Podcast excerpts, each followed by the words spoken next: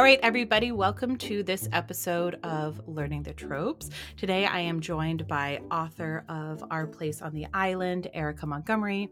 Our Place on the Island is available now. Welcome, Erika. Thanks so much for joining me. Hi, Erin. Thank you so much for having me, and, and I'm really excited to be here and, and talk with you. Yeah. So to start, why don't you tell me a little bit about Our Place on the Island and sort of what your inspiration was for this book? So, having spent a lot of time at the coast, I'm, I, I really have a, a huge love for for the coast and coastal settings. I find them just inherently very very romantic. Um, the the real impetus for this particular book was a, a summer that I spent on Martha's Vineyard. So I I was not living in one of these wonderful rambling old cottages. I was actually living in the stable apartment next to one of them. So I get to sort of see it from afar, and um, I really understood kind of the history of it. And it it belonged to a family that had been coming there year after year, so it was definitely their their beach house, their summer house. Um, so that was that was the start. I knew that wanted I wanted that to be the setting. But then I was very interested in this idea of generations of women. So you have sort of three women at three different crossroads in their lives, and you have a daughter, a mother, and a grandmother and I love this idea of all of them kind of coming together for a particular event in the summer. So I had to figure out what that event was. And I, I've always wanted to write about a wedding. And I thought it would be really fun to kind of flip that a little bit and have the matriarch of the family be the one who is getting married this summer. Um, but in, more particularly, she's going to be getting married to the one that all the island gossipers are saying is the one who got away 50 years ago. So then I thought, okay, so we have this secret love story that this you know 70 something year old woman has been keeping somewhat to herself for all of these years and then her daughter is drawn back to to help her celebrate the wedding. And then her granddaughter is drawn back, and both of them have uh, sort of romances in the wings as well. So, um, sort of a long-winded way to say it, was it essentially started with the the idea of the setting of the beach house, and then um, the idea of exploring how at different stages in their lives uh, these three women kind of grow and um, connect to one another, but also how their their romantic lives come together as well. Yeah. And so uh, something that we chatted about is, you know, this isn't a traditional romance. Um, it fails one of the two cardinal rules. So one is a happily ever after, which this book does have. Uh, but what it doesn't have is kind of the central love story because instead we are really focused on the women's lives themselves uh, and their relationship with each other, even more than kind of their romantic partners. Um, can you talk a little bit about sort of that uh, decision to kind of center those relationships? Absolutely. Um, I and we had talked about this, um, you and I, that I, I definitely cut my teeth as a as a reader and and a early writer on traditional romances and the structure of that. So I very much uh, have a very strong love and appreciation for that. When I first started writing novels for um, with the hopes of being published, that was really my wheelhouse as I was submitting romances, historical romances to um, um, all the traditional imprints of the time. And I, I, sort of tried every, I had my hand in everything from Viking romances. Um, Bring to, them back. Uh, we don't have enough Viking romances anymore. I well, get so Vikings and medieval mid ages, medieval times. Oh, oh Erin, yeah. Erin, I, I have like three or four in a shoebox in the closet. I, I, I okay. will talk after this. I'll say, yeah, there's a reason they're still in the shoebox. Actually, I may have, they may be on floppies. Oh gosh. Ridiculous floppies. A better left there. But I, I knew that I always, the, the, the I loved the, the core of the, uh, the romantic plot. Um, so I, I tried to, I submitted those for several years, did not get a lot of traction. So then I, I tried my hand at, at other um, other genres. And we're talking everything from thrillers to horror to sci-fi, everything. And and I had the benefit of, of a couple wonderful agents along the way who helped me sort of clarify one in particular. She said, you know, you you you seem to be all over the place and but yet the one thread that seems common in all of your stories is the the romantic subplot that you really seem very interested in kind of exploring that and then sort of fast forward um, i found a way to kind of merge that with more of a of a women's fiction structure which uh, to hmm your point is is absolutely more what this book is because i was equally interested in how these women forged their or sort of how their relationships grew with each other through these experiences as well as um, you know separately how their romantic experiences shape them but also as you're saying how those romantic relationships shape their relationships with each other so in that way it, it, it is not a traditional romance for sure so i kind of wanted to explore both things and and and um, hope that i hope that i did that well Um, yes, I would uh, I would say that you certainly did it well. And and the thing that I found really interesting about the uh the book and and it's what I read it a little while ago because we had had this scheduled early. It's been a fun dance to get to talk to you today. Um, so forgive me because I don't remember. I know it's Cora and Mickey, but the Cora's daughter is is Hetty. And and Erin Hetty. you you have every excuse for that. I, I find I can't remember. Like when I can't Okay. remember the, the the characters that's a problem. You you you remember a hundred and hundreds of characters. Yes Hetty Hetty is the is the daughter right? And um almost 50 not to do an entire sidetrack, but have you seen the Barbie movie yet?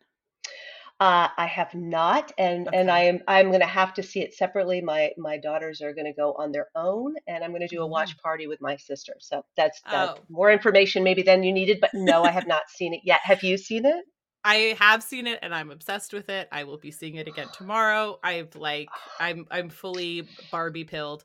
But a lot of it is about kind of like not to give anything away, but it's about like kind of womanhood um and motherhood in a lot of ways and a lot of really interesting uh non-traditional paths to motherhood as well. Um and what I loved about this book was the the way that Hetty kind of sits in the book about how difficult mother-daughter relationships are because Cora who's the grandmother and Mickey, who's the granddaughter, have a really close relationship. But somehow Hetty, who it's her mother and her daughter, is unable to forge that. And I thought that felt really true for a lot of relationships uh, or familial relationships. Um, that's not really a question, but if you if you have anything to say to that, you know, sort of, uh, you know, I I assume that was intentional, you know. Um, but yeah, I'd love to hear sort of about any thoughts you have around that. Yeah, it was it was absolutely absolutely intentional. Um, very often I find as a as a writer I, I have more fun kind of exploring relationships that aren't necessarily as close to my experience. Um, and I think, you know, having had a very a very strong relationship with my with my mother, um, but also a strong relationship with my grandmother.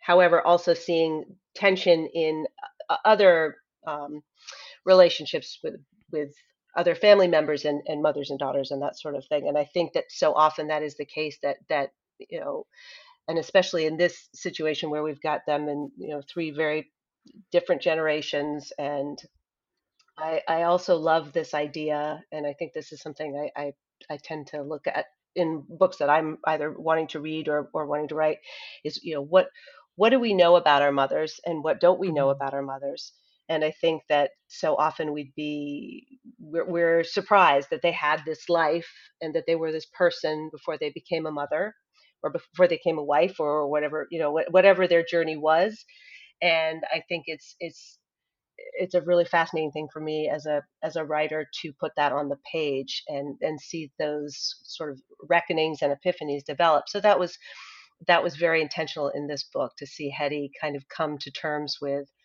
what she and also that she has a very she had a very strong relationship with her father. Hetty was very much a daddy's girl, which in its Mhm. own way was probably painful for her mother. So I think it's it's all of those layers that I, I really was interested in exploring.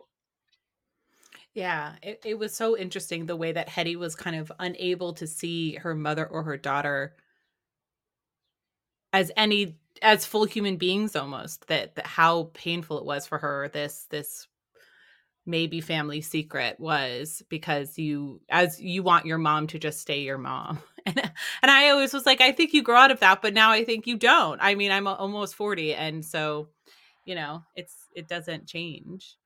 Um you talked a little bit about setting it kind of in martha's vineyard which is a very specific kind of place. Um as i also mentioned before the call so something strange about people from New England is that either you go to Nantucket or Martha's Vineyard. And so I go to Nantucket and therefore have been to Martha's Vineyard once for an afternoon. Zero point of references, but I'm like, oh, it's completely different. it's probably not. They're probably very similar, but it's just like you pick one or the other in a in a strange way. So um yeah, I'd love to hear a little bit more about your time on the vineyard and kind of how you how you chose this setting.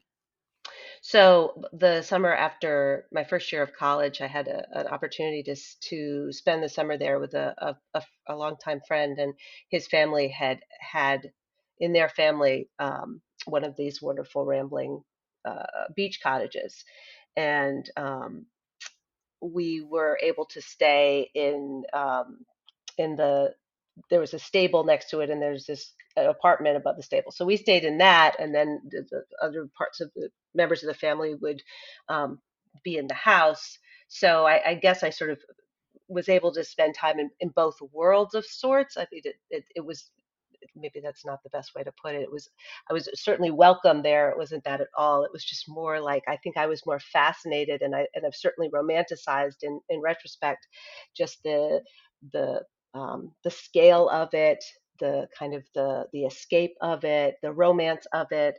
And um, like I said, I spent the summer there and worked at a, a, a bakery up the road, and it very much based the setting of this book and this sort of enclave on um, the the area where where the house was. So I really do feel like I had a pretty strong frame of reference.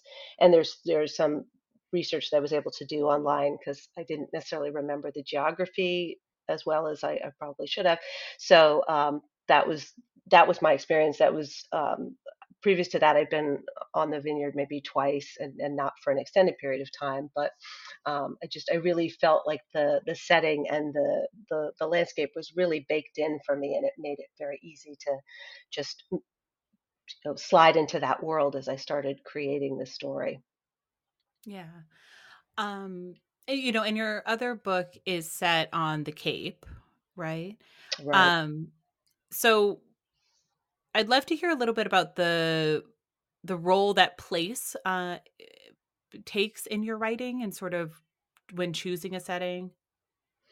Absolutely. Um, I, as uh, we've talked about, it very much. Um, I'm very focused on coastal settings. I don't. I don't. I've written uh, other books that have also featured coastal settings. Um, when I was living in Charlotte, uh, um, which was a, a, wonderful time, and I had a, a, wonderful writing community down there.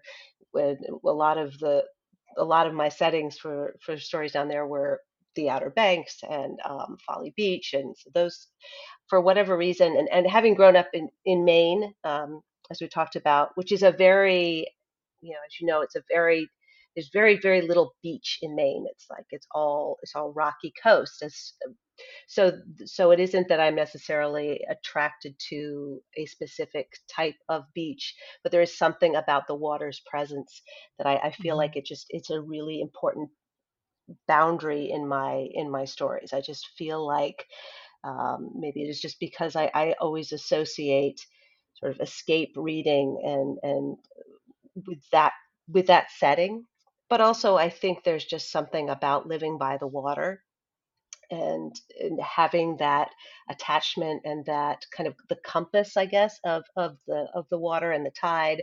Um, I'm just I find it a, a, an endless kind of resource for for for story building. I just I don't think I will ever. I'd I always think okay, it'd be really kind of cool to set something in the Southwest, but I have absolutely no idea what that would look like. So I, I'm always I always am drawn back to the to the water. to the beach. Yeah. Um, I'd love to hear just a little bit about your kind of like journey through writing. You talked a little bit about writing, you know, romance uh, in the past, but also sci-fi. Sort of, I'd love to hear kind of how how you got to to this place in your career. So I started submitting those Viking slash um, uh, historicals. I was writing those in in college and submitting those in college, and then all through after that.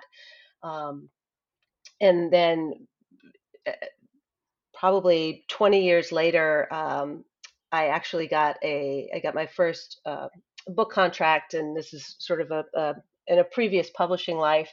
Um, I wrote women's fiction for a while, um, other other women's fiction, um, and then I also was working with uh, a, a, romance imprint, Tule, and writing some really.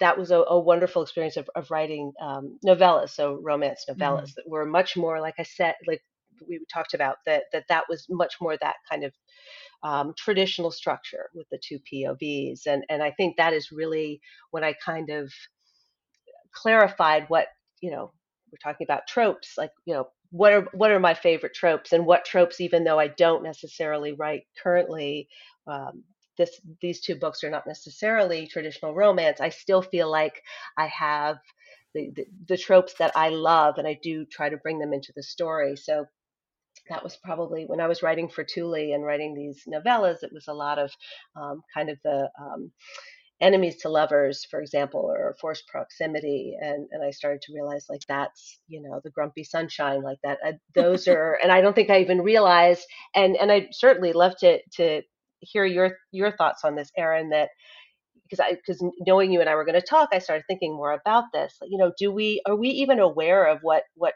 tropes we, we really are drawn to?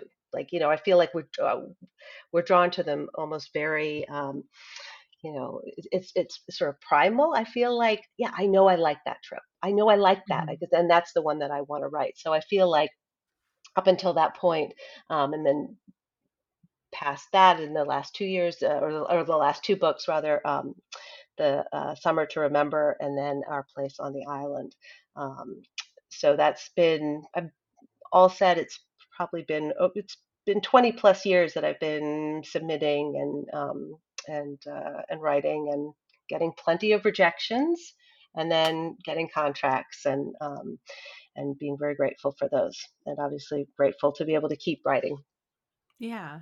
You mentioned there was a kind of a 20 year gap between you kind of submitting the viking stories to getting your first contract. I know a lot of our listeners are writers or they're or they're starting their writing journey so that's why i always find it so interesting um sort of in that gap were you still writing or were you kind of like putting it to the back of your mind sort of what was the the impetus to then 20 years later get that first contract Erin, I, I, I was writing continually, probably with the exception of maybe two or three years. Um, I was absolutely writing and submitting and, and kind of building the. I mean, clearly, I, I I was I was I am not trained um, as as a as a writer. So I think that I, I obviously had a lot of learning to do through mm-hmm. um, through reading, which is the best. As, you know, I'm sure you would agree that the best you know the best teaching out there.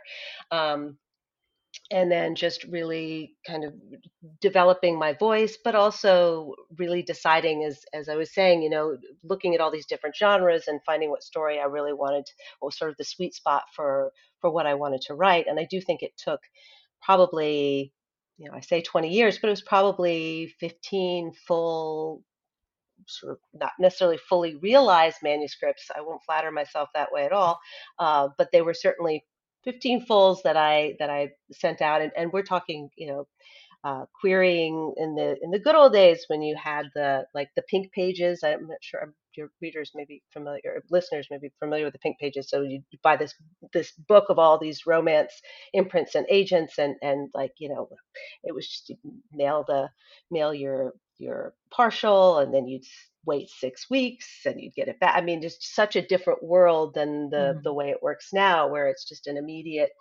um, sometimes it's an immediate response, but I mean, it's an, it's an immediate, that, that gratification of like, okay, I just hit send and I just sent out five queries. And um, so it, it was definitely, a, it was a, it was a long journey, but no, I did not stop really at, at any point. And one of my favorite stories is, is, is to, uh, to tell is that I, if, when I finally got my first contract and I, and I explained to my father that I was going to get some money for this book, and he just looked at me like, oh, so you you you you're going to get paid because every time I would finish a book and then I would say, you know, he'd say, oh, did you know anything come of that? No, they didn't want that one, Dad. So, oh, well, so you're done. It's like, no, I'm gonna I'm gonna write another one and gonna start all over again, and you know, it just kept kept doing that. So yes, 20 20 years of of, but it, you know, Erin and, and I've taught um, creative writing and to high schoolers who are such wonderful human beings and so full of, of ideas and very often parents will will say, you know, I'm, I'm concerned. I don't, you know, my my my daughter or son really wants to be a writer, but I know that's not a particularly lucrative career. And and I think what I what I always say is is what I always thought of for myself in those 20 years is that writing you can write and still hold down a job. You know, it's not like you have to um, put anything at, at risk. It's if it's your passion and you want to keep doing it, and you're just incredibly stubborn like I was and am, you know, it, it can it, it, it can still be something you can pursue outside of other careers. Yeah, definitely. And I wish I I feel like I definitely came from a community or or a family where everybody was very like scientific or sports based. and then I was not. Um and it's so it's always so interesting because I thought like if you want to be a writer, then you are a novelist and that's the only choice when that's not and there's so many careers and things you can do with writing in- up you know including novel writing. Um but also you know, you can make a living as a novel writer and not as a novelist and not uh, you know, be I don't know, like James Patterson or something. I think everybody is like, well, there's only one of these like giants, but they, you know, they're not. There are people who are kind of doing their making their living this way as well. Oh, ab- absolutely, and and certainly um, plenty of of you know the, the other obviously writing is so wonderful because it's it if you want to pursue publishing and that is your goal, that's fabulous. But if it's not, that story still needs to come out and it can still come out and it can still be incredibly satisfying and validating. And, and you know, it, it's, it's one of those outlets that is always there. At least that's how I, I think about it. I can't imagine not writing. I yeah. can't. Um, you mentioned tropes, which is obviously why we're here. We love tropes here. Um, you know, and so you mentioned, I think you said enemy to lovers as as kind of the ones that you go back to. So I'd love to hear a little bit, especially since you cut your teeth on romance, kind of what are the tropes that you love and and why? So the I think the very first time I realized I was reading a, a romance that sort of had a, or I really identified that trope was, um, and you and I talked about this earlier, the when I read Vows by LaVyrle hmm Spencer, and I She's also so just, amazing. Yeah, I'm obsessed with her. uh, so Yeah. my that was she, yeah, she's she she definitely is is one of those that um that I just I I would sort of keep her book. I did. It was that copy of that book.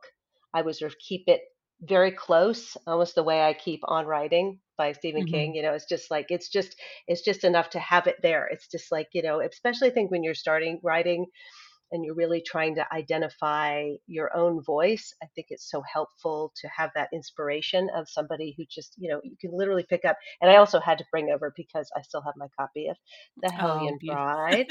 Speaking of speaking of um, enemies to lovers, but it was like, you hmm know, this this um so Catherine Coulter. Um and I have to say, I have to interject really quickly before I get because I made a forget, I made a note about this. Okay. Is it possible that the the wonderful art for your um for your uh, on on on your website when when you're Yeah. bringing up the other interviews, is it possible that that was uh, the gentle inspired by Gentle Rogue, the original Yes. Fabio? I saw that. I knew it. I knew it. I love that. Because in the We gave Not the Heart, it you was. So. Yeah, we gave her a few inspirations. We gave her a few things to pull from, but yeah, she pulled Gentle Rogue mostly. Yeah. I know it kind of breaks my heart because I was I was doing um, some research and and they obviously have new covers. You know, they went through a evolution of covers, and I just feel like how could how could you improve on the the, the, the Fabio covers? I mean, that's just like I that era.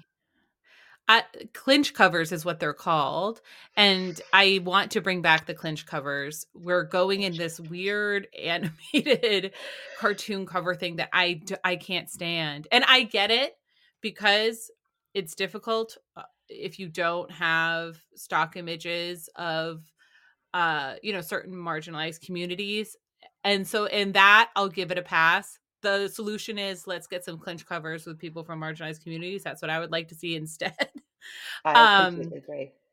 but yeah it's it's i think it's a bummer and i think it's this neutering of romance in a way that i find kind of like troubling especially in the way that kind of societally we're going uh in response to kind of sex and and purity culture and things like that that I find worrying and then yeah it's it's these covers that were so much fun and they really let you know what you were getting you know? Yeah, and I think that's the other issue sorry to interrupt but that, that that's the other issue too is that you know this is a women's fiction uh novel our place on the island with romantic elements and you see the cover and you get that from the cover. That's what it looks like. So you're picking up the right book.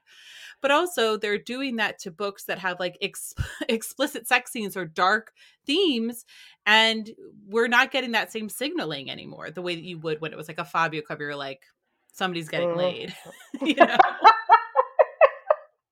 in like a really like intense way. Exactly. Like a very, very intense way. Exactly. Exactly. No, I think that I completely, I completely agree with that because it's, you know, I have, um, I have daughters who are uh, of the age, and, and to that point, um, uh, won't name names, but it was, they they had picked up um, a book that that sort of um, from the outset, from the cover, very much looked like something that would be and again this is not that i you know i, I write i write um, and read romance so this is not like i couldn't yeah. have them read that. It just was more like oh that was not what they Mhm. were looking for. That was not the expectation they had from that. And so i do i, I think that's very interesting and i'm and i'm obviously not the one to speak to that but i you know you that is certainly something i'm, I'm curious to hear that you you're you're feeling that because um I've been curious about that too, based on my own experience, like I said uh, recently.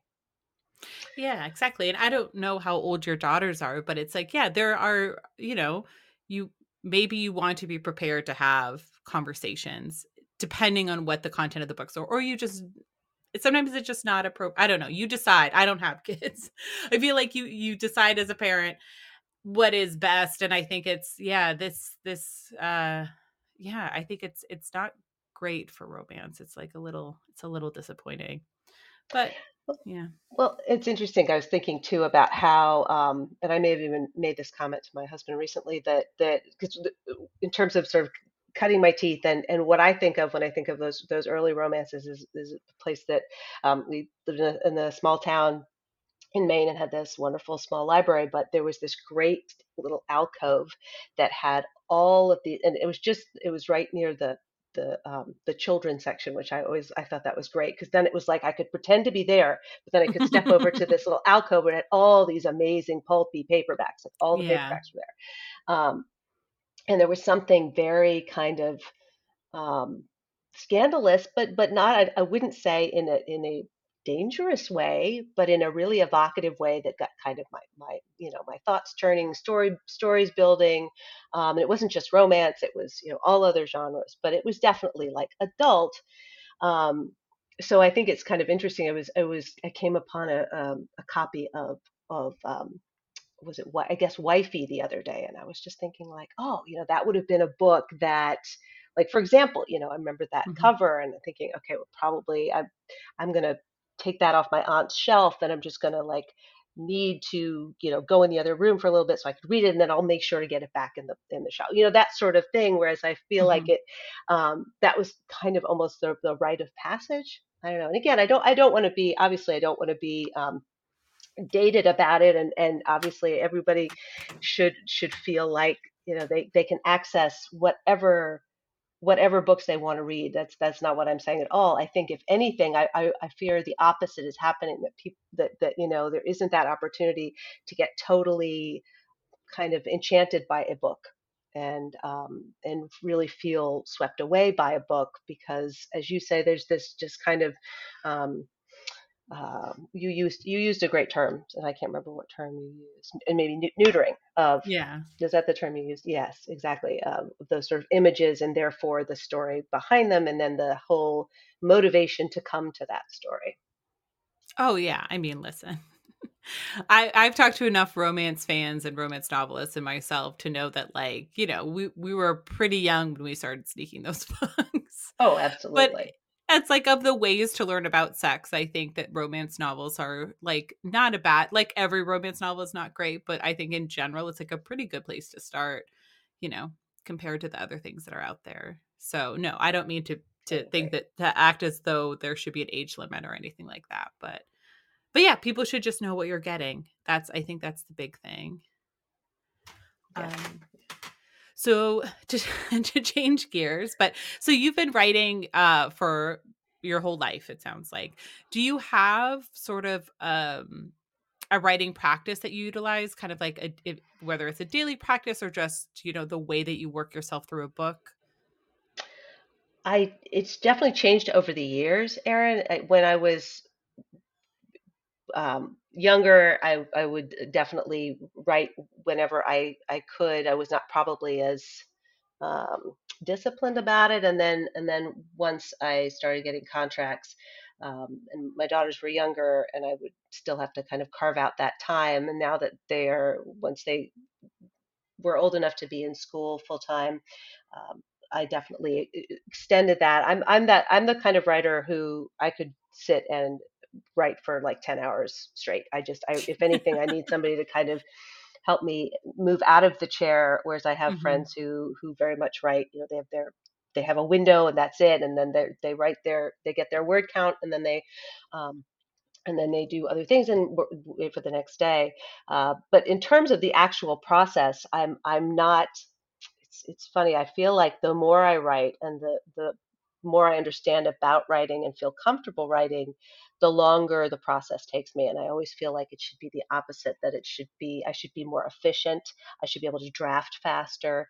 But I don't. I, I I'm still three or four drafts before I really feel like uh, I really have a good sense of the story. And I'm not much of an outliner. I've gotten better about that. I'm more of a of a pantser than a than a plotter, I would say. And um, again, I feel like I should be more efficient. I don't know why I keep using that word, but that is my process. That I that I just I really um, I need to see a, a story through in probably three or four iterations before I feel like it's it's doing what it needs to do. And I know certainly as as you do as well, and you know you know people who who are they really can hit them you know hit the mark within one or two. They just it just kind of happens. So that's not me, and and I wish it were because I feel like I could be again efficient. But that you know at this age, I figure it is what it is. I'm just going to roll with it. Totally. I always find that so shocking when people tell me that they're pantsers and they have such intricate plots because I'm just like, how, like, do you just have like post it notes everywhere? I just don't know how people have that in your mind because with you, you have basically three storylines going, but one storyline is two storylines because it's modern day and it's in the past. So that seems like a lot to juggle. Sort of, do you how? I guess is my question. Yeah, well, it, it, it, truly, I think that, and that maybe that's why re I require so many drafts, is because there is sort of that, the kind of the basics of the continuity, um, a lot of which um, amazing copy editors will pick up, and I'm so grateful to them. Um, but I think for example, the the dual timeline, I always think, okay, maybe I should do those separately and kind of flesh those out on their own, and then I'll start to do it that way and write them like two separate stories. But then it just the flow never works. Um, so it, it it really it, it is a matter of kind of going back, and that's why I say I, I do think I've I've used to be a full on pantser and I've learned to be a little bit more of a plotter for that reason because I do want to make the the storylines, especially in dealing with kind of the layers of the relationships, whether it's the romantic relationships or just the family relationships, you know, really s- seeing those threads through. And and certainly as I get older, I cannot seem to keep the focus and the the information just goes so quickly. It's like if I don't write it down, so uh, I don't know if I answered your question, but I, I it, it it I find it very challenging. How about how about that? I do. okay, well that makes me feel a little bit better. I definitely I like have notes everywhere and everything. Um yeah, so so part of this novel is set in the 60s or 70s, the past. So it's it's uh, the backstory is in 1948. Oh geez, I was so off. No, no, no, no, no, you're not all. The other one, the other one was um set, set in like the 70s. The backstory mm-hmm. was set in the 70s. Okay. So, yeah. That's oh, oh, yeah, of course, because it's like kind of like after the war, sort of. Exactly. A, yep, yeah. Right. Their first summer back after the war. mm-hmm. Um. So I'd love to hear a little bit about, you know, kind of the challenges, if there were any, to kind of writing a a mini historical, I guess, and um, you do such an amazing job of capturing a time and a place and a group of people where I think it's always so magical when authors can bring somebody into frame and then have them move out of frame and you imagine they have an entire life. Like we're you know what I mean? That kind of it, it doesn't feel like just kind of stock characters coming in to serve the story and leaving, but you're like like that one gossip i'm like oh she had a whole thing going on that we didn't get to see but um yeah i'd love to hear a little bit more about kind of forming forming that backstory or the the 1948 story well, thank you for for those very kind words, Erin. I really appreciate that because it's it certainly that I, I appreciate that very much.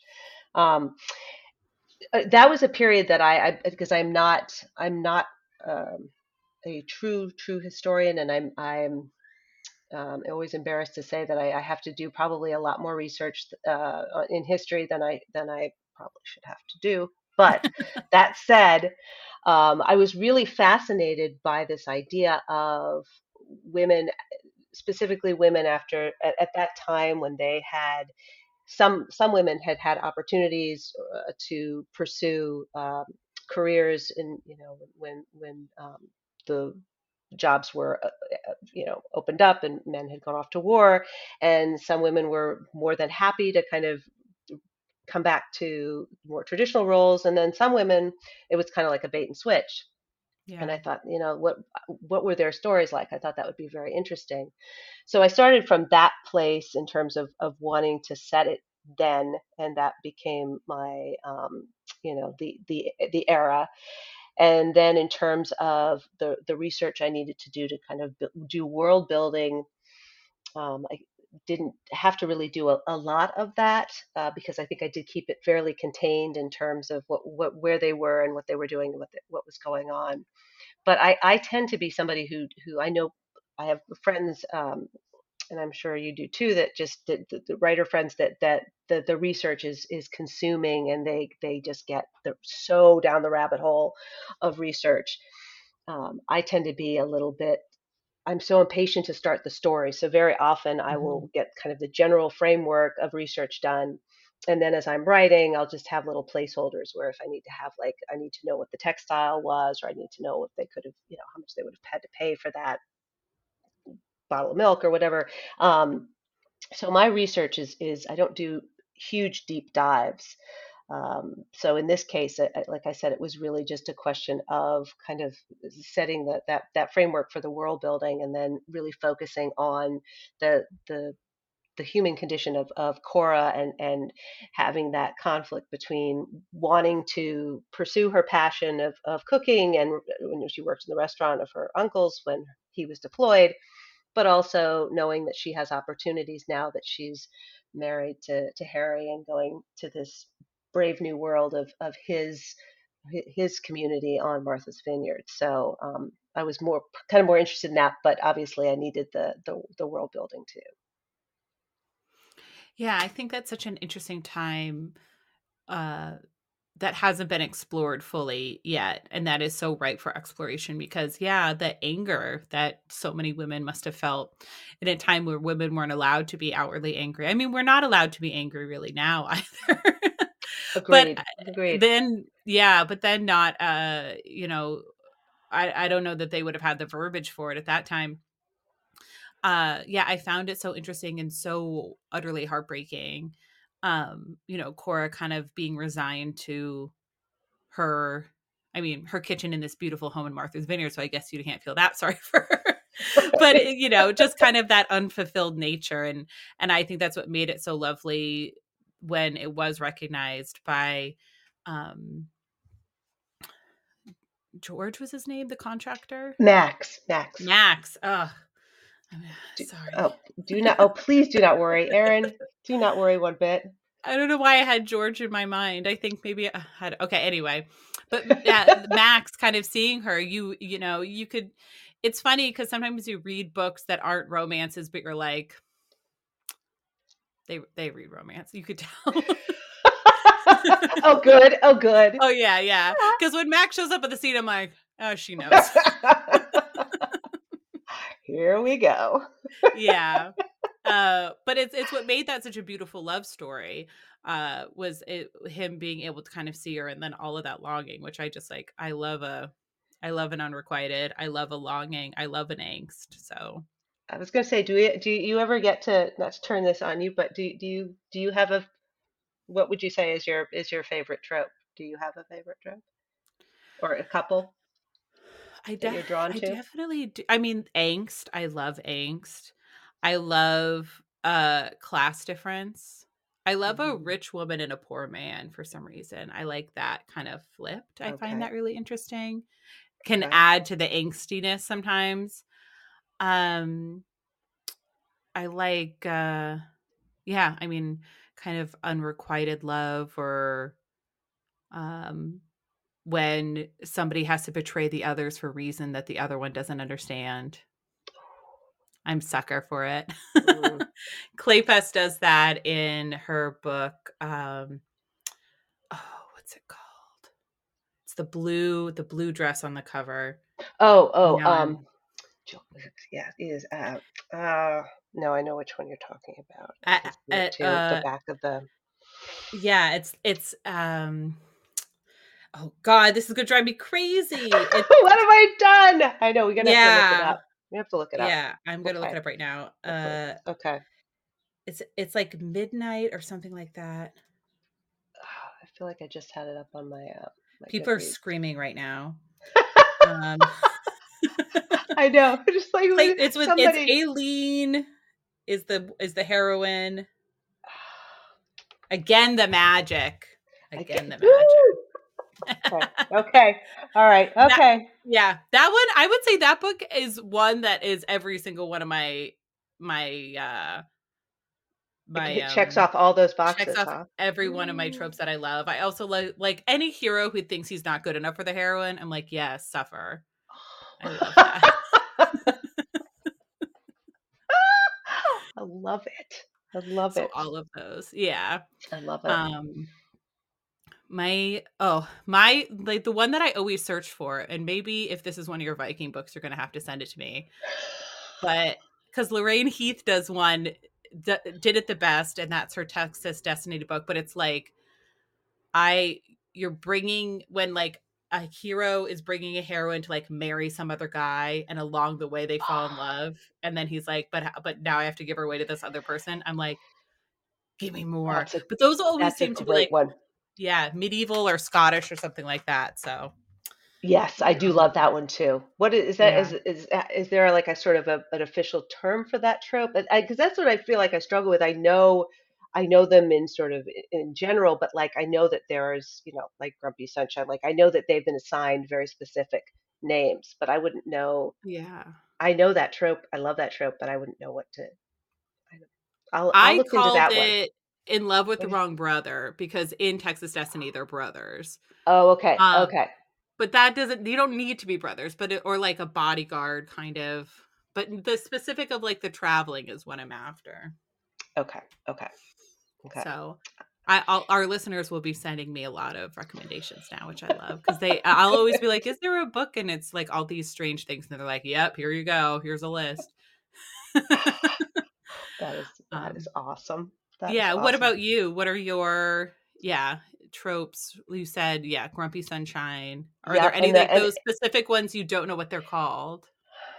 well, it, it's interesting when you said the the class love stories. Like I love, I do love that, which is sort of what a little bit of I think was playing in with our place in the island. You know, the the the like it's kind of a version, I guess, of the fish out of water, but in a in a trope version. So she's like, you know, she's she's having to, um, yeah. So I, I think when you said that, that definitely made me say, oh yeah, I, I do, I love that one too. Um, but I, I really feel like it's it it started with the with um, Anne Shirley and Gilbert Blythe, like that Uh, enemies to you know, just that, just you know that you know, because I don't I don't know that.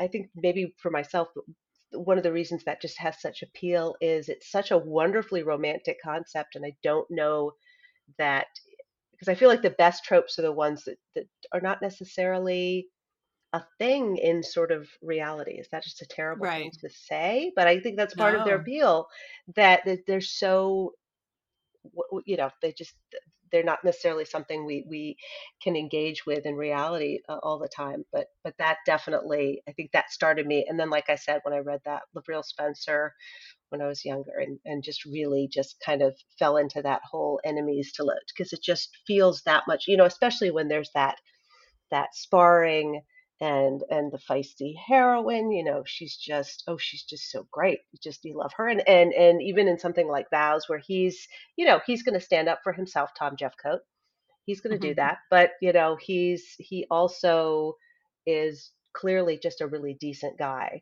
i definitely am not a big and again i apologize to to your listeners because i know this is this is a, a thing that i tend to write really I- I'm not a big fan of the bad boy trope. Yeah. I don't I and again, not that I'm not a fan of reading it. I should be very clear about that. I don't write it. It's sort that's sort of my my instinct isn't to to build a story around that. Usually the guys are just I find nice guys really sexy. I just find that very appealing. It's probably very healthy for you in your romantic relationship. yeah. I do. t- I mean, I married a very nice guy, but I do think that, like, yeah, when I'm reading, it's like, oh, a big old brute. It's fun. well, exactly, exactly. I mean, again, I yeah. and it, it's it's one of those things too. And I'm, it, you know, I think you can appreciate too that I think as soon as you realize, like, I, I know there are things I would love to be able to write. I know there are there are there are tropes I would love to write. There are characters I would love to write. I do not think I could write them. I know I couldn't, Mhm. so I won't even try it. But I could still enjoy reading them. But at the same time, it can be a little frustrating. Like, yeah, that could be really fun to write, but I know it's not my wheelhouse. I, I won't I won't waste anyone's time. I really won't. I don't know if that's true, but I do think like that's kind of what romance is. It's trying on all these different relationships or trying on these kind of things that like most things that happen in romance novels are not things I would want to experience myself, but still are so much fun to read. Um along that so the way that the podcast works is we have kind of like three different kinds of of episodes. So we have episodes like this, obviously they're author interviews. Uh, we have uh, where romance fans will kind of bring me their favorite romance novel and we'll read it together and discuss. And then we have romance virgin episodes. And so that's when somebody who's never read a romance and I recommend them their first romance, which let me tell you, when I came up with this idea, I did not realize the stress I'd be under because I've been in like my stomach has been out for two days based on a book that I recommended to a friend. And I'm like, oh no, it could be this other one. Anyway, um, do you have a book if somebody is ever like, oh, Eric, I know you read romance, like I want to start reading romance, like where would I start? Do you have a, a book that you would recommend? I would absolutely say LaVyrle Spencer. Yeah. I would say Vows, um, Separate Beds. Um, but I, like I said, I also that's a part of why I brought over my Catherine Coulter, The Hellion Bride. So I hmm recommend that one. So I would say either of those two. Again, those are the ones that I always come back to in terms of like where I feel like some something sort of shifted in me where I was like, okay, this is not just something I want to read. This is something I want to Mhm. write. I could I can see this story sort of growing in a story like that. I, I feel really compelled to to build a character like um, you know like Emily and Vows. I could I could imagine building that whole world. And I think Yeah. Phil Spencer's you know you know I've talked about does such a, a, an amazing job of, of you know it's, it's that world building, which is obviously a huge part of of the the, the talent of the, an author who can make us fall in love with the characters and the stories. We have to be all in. So that would be that would be my recommendation. I I, I hope that that still that book is still available. Yeah. Don't My favorite LaVyrle is Morning Glory, Okay, Morning Glory. Forgot about which that I don't gonna think that. that yeah, which is set in the 40s and I feel like so many romances that are either kind of written contemporary to the author or they're you know like Regency, medieval, Viking or something like that. So just something in the 40s it was so interesting, but she did such a phenomenal job of that. Yeah, that I, I'm gonna write that. I'd forgotten about that one. I need to I need to revisit that one. See, And they made a movie of it. Yeah, I didn't know that. When did with? Christopher Reeve. Okay. Mm, I I'm think it's I'm in. Movie. All right, I'm in. We I were gonna watch in. it for the podcast with my old co-host, but then we kind of never got around to it. We still should because it I was. wonder if we can. I wonder if it's okay. Now I've got I've got to find the book and the the movie. All right, I'm on I'm on it. I'm on it, Erin. I'm on it. you have to let me know get. what you think. If we hadn't already done it for the podcast, I would have said that you should come back and we can talk more LaVyrle. Um, but I haven't read Vow, so maybe we could do that Okay, I'm I would I would love that. I would love that. Tom Jeffcoat. Tom Jeff. Yeah. I mean, just just the name. Like I remember when I first. Like that. I mean that, that. I feel like every hero I've written after that It's hmm just like that was the measure. Like, can I get a name that is so like? And there's actually a Tom in our place on the island, um, and and he, I would say he's he's you know he's a catch. He's not he's not you know he's not Tom Jeffcoat, but he's he's his own Tom. But yes, you'll you'll you'll Oh, have to we'll stay I in touch I know. I that. feel like we'll chat about that after we stop recording because I did have questions as that relationship was developing. I think Okay, okay, something I was okay. nervous about, but I can't say Oh, okay, okay. Um, but yeah, so uh, obviously the romances you've loved. Just what have you read lately that you've loved? It can be romance, it can be non-romance, it can be an article. So I I have been reading, I've been binging because I have not, and this is not romance, but I've I've been late to the um, Liane Moriarty train. So Oh, I've been binging hers. Um, The Husband's Secret this is probably the most recent one, and then I've been reading um, uh, Jane Harper, who's also a, a thriller. So she's the Australian um, author. Um, so so yeah, I, I, I my beach reads. So like my you know my uh, the new Elin Hilderbrand um, have I they they're over here, and I've been like binging that and kind of stuck on that um, those those two authors. So that's that's what I've been reading most recently. nice. Um, I mean, that's genre. I think genre is genre. I think there's a lot of overlap of romance and thrillers. You know, we kind of understand each other. I, yeah, I think so too. Can- It, it, I conversely, I would love not to put you on the spot, but I would I would love a, a recommendation. Can you? Is there one you've A a romance romance that yeah a ro uh, uh, uh, yeah it doesn't have to be current, but see, I'm I mean, you on I- the spot. I'm sure that you've read like Lord of Scoundrels. No, I don't think I have read Lord of Oh, Scoundrels. if No. If you have not read Lord of Oh, Scoundrels, then wait, that is the one to mm, recommend. wait. Okay, that's not. Okay, see, this is what this is what happens. Is I think. Can you tell me the cover? I'm like, maybe There, there's the like a cover. bunch of different covers of it. My phone has like frozen because everything is too hot. But um Lord of Scoundrels. I'm Lord of Scoundrels, right what are the covers? But it's with Dane and Jessica. Takes place in Paris. The Regency, right? Yeah. I don't know that Um I have.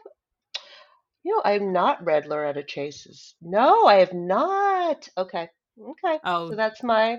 Okay. Especially as an author and kind of the way that you utilize uh, the other romance novels, like what she does is magnificent in that book. Okay. Okay. I'm. But Um, yeah. That is fabulous. I appreciate that so much. Seriously, I am very grateful for that. Okay, Loretta. Okay. And I, I, I, I think I got the the good cover right here. Oh yes, I would remember that cover, and I have not seen that cover before. So okay. Well, I have my I have my action. What do they say? That Yeah. my my directives, my my action item. I have my action item, Erin. Okay. Lord of Scoundrels. Okay. She yeah, she's phenomenal. But I would say like Kleypas, Sarah MacLean, Loretta Heath, those are my like go to. The go Like, tos, yeah. Once they Kleypas, put something out, I'm reading in a it. while. Okay. Yeah. Okay. Um, so we end every episode by asking what has you swooning. So swooning can be could be anything. It can be a TV show. We've already talked about books. It could be an app, it could be a product, it could be anything that you're enjoying right now. What has me swooning? Um, you know what? Honestly, I I don't know if you're a a, a uh, gin drinker. I am actually. I love gin.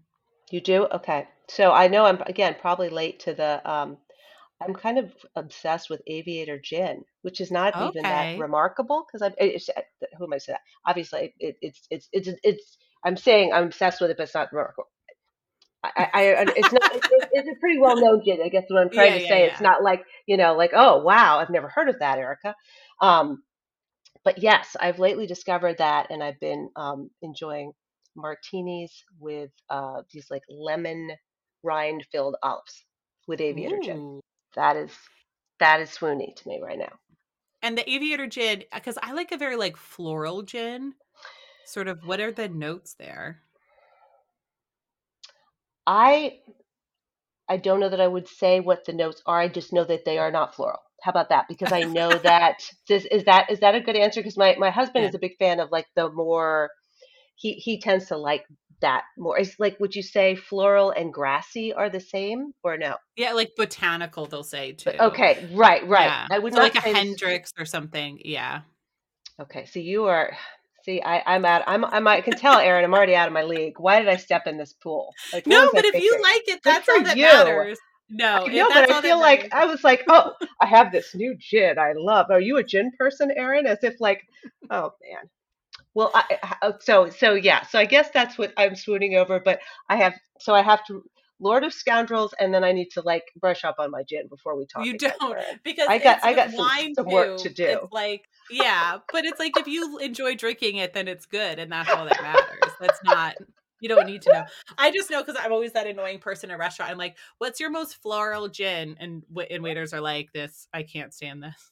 Oh, okay. We, I, I, I would love to to be there while you're ordering because I would learn so much. I love that. No, no, no. I think that's fantastic. I think that's fantastic. So obviously, I'm kind of new to like learning this whole, but, but yes, Yeah. I, I, that is, that is one thing that is that is making me swoony. So I, I mean, appreciate that you gave me a lot of.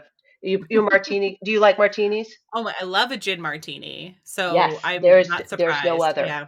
There's no other. Okay, I I I knew I knew knew we were. See, I I knew this was all going to work out, Erin. I had no doubt Yes. between La, Real Spencer and Yeah. the the the gin martinis. Oh, perfect.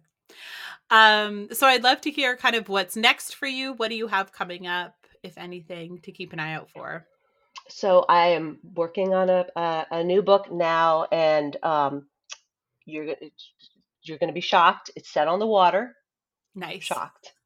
um, and uh, it's it's following. Um, what I can say about it at this at this juncture is it's it's all it's not a dual timeline. It's it's following um, a series of couples um, over the course of a of, of a um, kind of a a, a, a wedding slash again I've seemed to be kind of hooked into the wedding thing um, kind of an anniversary uh, event so it's following uh, several several couples going through all sorts of different things. So again, it's one of it's, a, it's certainly an ensemble piece, uh, but but once again with very strong romantic elements. Excellent. Where on the water, can you say? Or I'm kind of looking. I'm looking to have it be, and I know it seems like I should know specifically, um, but because I'm I'm thinking more tropical, so I am still doing. Oh. That's what I'm still like in the research phase of even the setting. So I'm sort of building the characters, building the storyline a bit, and I, I know I'd like it to be a little bit more tropical. Um, so possibly I can maybe maybe um, maybe international waters. I don't know. But I, I definitely, I'm not thinking the rocky coast of Maine as romantic and wonderful and beautiful as that is. It's probably not the the vibe for this particular story. Yeah. Oh, interesting. And then you can go and call it a tax write off. That would be great. exactly. Maybe I should really be. That should that should be how I figure out where the next book is set. Is that what is that Exactly. is that what that's what we're supposed to be doing? What is wrong with me? Yeah, and then you have to go. It's for your it's for your work. Oh, Um, exactly. how can uh, listeners find you and and stay up to date on on this next book's coming out and and check out everything you've done? So um, my website is Erika Marks, uh, excuse me, erika montgomery dot com Okay, and then there's Erika Montgomery author at gmail.com. Um, and I have a, uh, I have a, uh, um, I apologize. I was like, I had them all like over here, and then I was thinking, oh, I wouldn't have to necessarily. So I have a TikTok. I have a TikTok. oh, cool. Uh, so, um, and I apologize, Erin. I, I, I thought I would be able to kind of remember them, and actually, oh, but wait, I can use my. Perhaps I can use my book. Well, I'm on. I should just say, so I don't take up any more of your listeners' time. So yes, on TikTok, um, on Instagram, um, on Facebook, but Erika um, Montgomery.com is probably the best place to find me because my website has all of my um, social links on it and Oh, all and and some and some actually some videos of how to make some of the specialty signature drinks that are in my books. So again, I, I think I'm Oh, seeing a theme here: drinking. Sorry, yes, I tend to. Yeah, exactly, exactly. So so uh, that's where to where to find all that good stuff is definitely on my website. I know that we're wrapping up, but I completely forgot about the drink. What is it called? It's like a lobster So so right, so lobster daiquiri lobster daiquiri. called It, so for the color, not the hmm not actually. No lobsters were harmed in the making of the daiquiri. Amazing. I loved that adding in there as well. So yeah, you'll Um, have to try one. You'll have to you'll have to maybe maybe you can make one. I listen, I'd love to. It does have gin in it. It you know it does not. It has rum, but there are no Oh, rules. There are no rules, okay. Erin. You can. Uh, I think that would be research. Maybe it tastes good with. I'll maybe I just need to make one with an aviator. It is a, if you like a floral gin, it's kind of a sweet drink. I think it could work. How about that? I think it could Let's try it. I'm in, I'm Okay, open. I'm in. I'm in. All Yet right. Well, again, thank another. We'll add that. thanks so much for joining me. It was such a joy getting to to chat with you and Oh, um, to all our listeners, uh, thanks so much and happy reading, everybody. thank you so much, Erin.